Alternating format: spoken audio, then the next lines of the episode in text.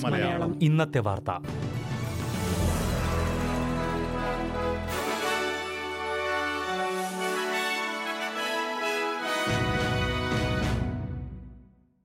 നമസ്കാരം. S B S Malayalam ഇന്നത്തെ വാർത്തയിലേക്ക് സ്വാഗതം. ഇന്ന് രണ്ടായിരത്തി ഇരുപത്തി മൂന്ന് ഓഗസ്റ്റ് ഇരുപത്തിയൊന്ന് തിങ്കൾ. വാർത്തകൾ വായിക്കുന്നത് ദിജു ശിവദാസ്. കോവിഡ് കാലത്ത് വിമാന സർവീസുകൾ റദ്ദാക്കിയതിന്റെ പേരിൽ കോണ്ടസിനെതിരെ നിയമ നടപടി. വിമാന സർവീസുകൾ റദ്ദാക്കിയിട്ടും യാത്രക്കാർക്ക് ഉടൻ റീഫണ്ട് നൽകിയില്ലെന്നും റീഫണ്ട് ലഭിക്കാനുള്ള മാർഗങ്ങൾ യാത്രക്കാരിൽ നിന്ന് മറച്ചുവെച്ചുവെന്നും ആരോപിച്ചാണ് യക്കോലോ എന്ന നിയമസ്ഥാപനം ഫെഡറൽ കോടതിയിൽ ക്ലാസ് ആക്ഷൻ തുടങ്ങിയത്. ഉടനടി റീഫണ്ട് നൽകുന്നതിന് പകരം യാത്രാ ക്രെഡിറ്റ് മാത്രമാണ് കോൺഗ്രസ് വാഗ്ദാനം ചെയ്തത് എന്ന് പരാതിയിൽ പറയുന്നു. ഒരു ബില്യൺ ഡോളറോളമാണ് ഇത്തരത്തിൽ യാത്രാ ക്രെഡിറ്റായി ഉണ്ടായിരുന്നത്. ഇതിൽ നാനൂറ് മില്യൺ ഡോളറും ഇനിയും യാത്രക്കാർ ഉപയോഗിച്ചിട്ടില്ല. ഈ വർഷം ഡിസംബർ മുപ്പത്തിയൊന്നോടെ ക്രെഡിറ്റ് കാലാവധി അവസാനിക്കുന്നതിനാൽ പലർക്കും അത് ഉപയോഗിക്കാൻ പോലും കഴിയില്ലെന്നും ആരോപണമുണ്ട്. എന്നാൽ സുതാര്യമായ റീഫണ്ട് നയമാണ് ഉള്ളതെന്നും ഈ ആരോപണങ്ങൾ അടിസ്ഥാനരഹിതമാണെന്നും കോൺഗ്രസ് പ്രതികരിച്ചു. കോവിഡ് കാലത്ത് നിർത്തിവച്ചിരുന്ന ആദായ നികുതി തിരിച്ചുപിടിക്കൽ നടപടി ടാക്സേഷൻ ഓഫീസ് പുനരാരംഭിച്ചു. മൂന്ന് ലക്ഷത്തോളം പേരിൽ നിന്നുള്ള കുടിശ്ശിക തിരിച്ചുപിടിക്കാനാണ് എ ടി ഒ നടപടി തുടങ്ങിയത്. ഇരുന്നൂറ്റി എഴുപത്തിനാല് മില്യൺ ഡോളറാണ് ടാക്സേഷൻ ഓഫീസിന് കുടിശ്ശിക ഇനത്തിൽ തിരിച്ചു കിട്ടാനുള്ളത്.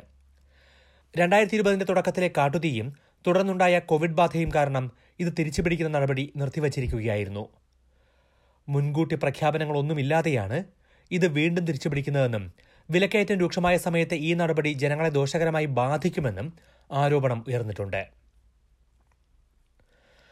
അടുത്ത നാൽപ്പത് വർഷം കൊണ്ട് ഓസ്ട്രേലിയൻ ജനസംഖ്യ നാല് കോടിയായി ഉയരുമെന്ന് റിപ്പോർട്ട്.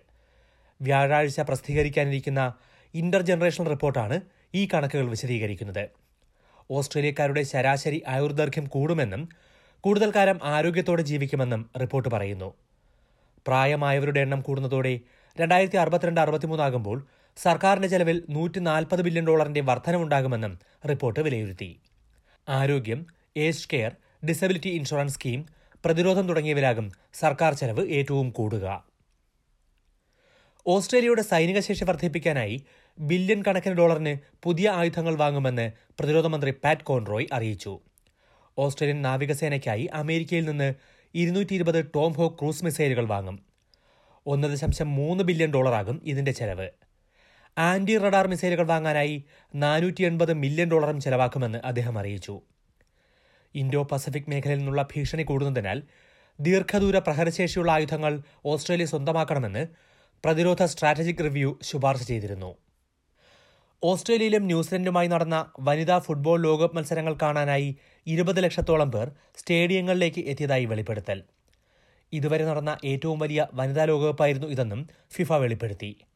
സ്പെയിൻ ഇംഗ്ലണ്ട് ഫൈനൽ കാണാൻ മാത്രം എഴുപത്താറായിരത്തോളം പേരാണ് സ്റ്റേഡിയത്തിലേക്ക് എത്തിയത്. മുപ്പത് ലക്ഷത്തോളം പേർ ഈ മത്സരം ടെലിവിഷനിലും കണ്ടു.